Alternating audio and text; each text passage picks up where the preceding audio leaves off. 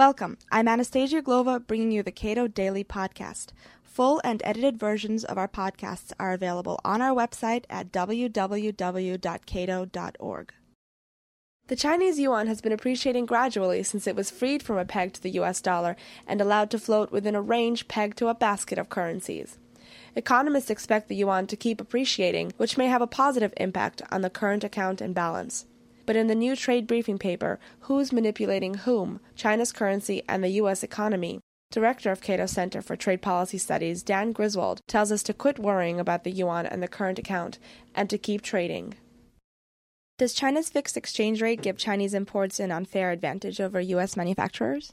You know, China has maintained a fixed exchange rate for the last 10 years, a basically fixed exchange rate, and this is not unusual. Uh, over half of IMF members have a fixed exchange rate of some kind or another, most of them developing countries, and China is still a developing country. There's no evidence that this fixed exchange rate has given China any sort of lasting advantage in the global economy. They basically adopted a fixed currency because it leads to economic stability all our analysis in my recent study shows that it has not given Chinese exporters any significant advantage in the U.S. economy, and it hasn't hurt the ability of U.S. companies to do business in China. Seeing how U.S. objects to this, why does China still insist on fixing its exchange rate instead of letting it float? Well, uh, about a year ago, July 21st, 2005, China announced some significant but modest uh, reforms in its currency. They would no longer peg it strictly to the dollar, but to a basket of currencies, and they would allow it to float within a range. And it actually has appreciated about 3%. The critics say that it needs to appreciate another 15 to 40%. I think that tends to be exaggerated.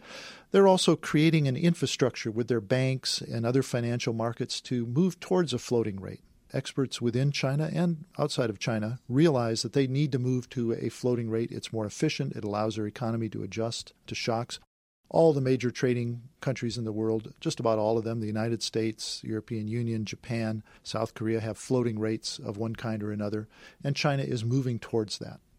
What benefits has the U.S. reaped from its commercial relationship with China?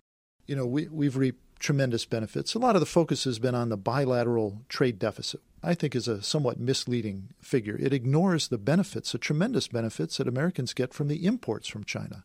Last year, we imported $240 billion worth of goods from China, and more than three quarters, almost 80% of those goods, are consumer goods that tens of millions of Americans uh, enjoy every day. They're making our lives better every day at home and in the office. We're talking about shoes, clothing, appliances, furniture, toys, sporting goods, consumer electronics, laptop computers.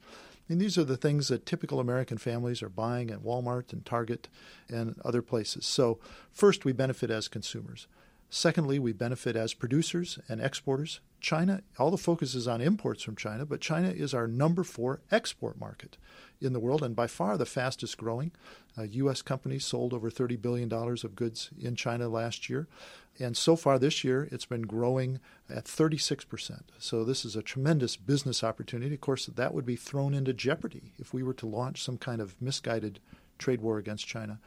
And finally, we benefit as borrowers. You know, China doesn't take that $200 billion plus of money they earn selling in the U.S. economy and stuff it in mattresses.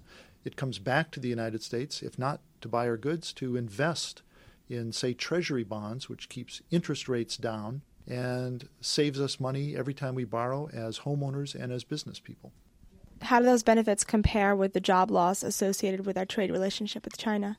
Well, there's no question that some Americans have lost their jobs because of trade with China. Uh, even strong supporters of free trade like myself would say some workers, some businesses suffer. That's what trade's about. We do more of what we're best at and less of what we're not as good at. All the evidence is the imports from China have not so much displaced domestic U.S. production as they have imports from other East Asian countries. So we've consolidated the supply chain in China. Goods that used to come directly from Japan and South Korea and Taiwan now come through China. The evidence that I found in my study are that at most 1% of U.S. workers who lose their jobs each year lose their jobs because of trade with China. Trade with other countries, technology, internal market competition eliminate far more jobs than are eliminated by trade with China. And then you put this relatively small cost against the huge benefits of trade with China. What might be the impact of sanctions against China if U.S. policymakers make good on their threats? Well, there is one particular bill in Congress, the uh, Schumer Graham bill in the Senate, that it would basically apply a 27.5% tariff on all imports from China if they do not freely float their currency within six months.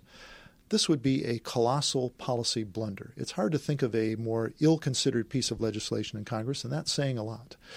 It would basically amount to a direct tax on tens of millions of U.S. consumers who, who buy these $200 billion worth of goods. So, if you think it's a good idea to have a tax on shoes and clothing and uh, furniture and consumer electronics that Americans buy, then you'd like this bill my evidence shows that uh, imports from China actually take a bump up in the fall because retailers are stocking up for Christmas. So these are the kind of goods that ends up end up under the Christmas tree uh, for Americans. You know, the the Grinch who stole Christmas couldn't come up with a better tariff than this one if he wanted to take uh, the the pleasure and joy out of Christmas for Americans. This has been Cato Daily Podcast. Thank you for listening.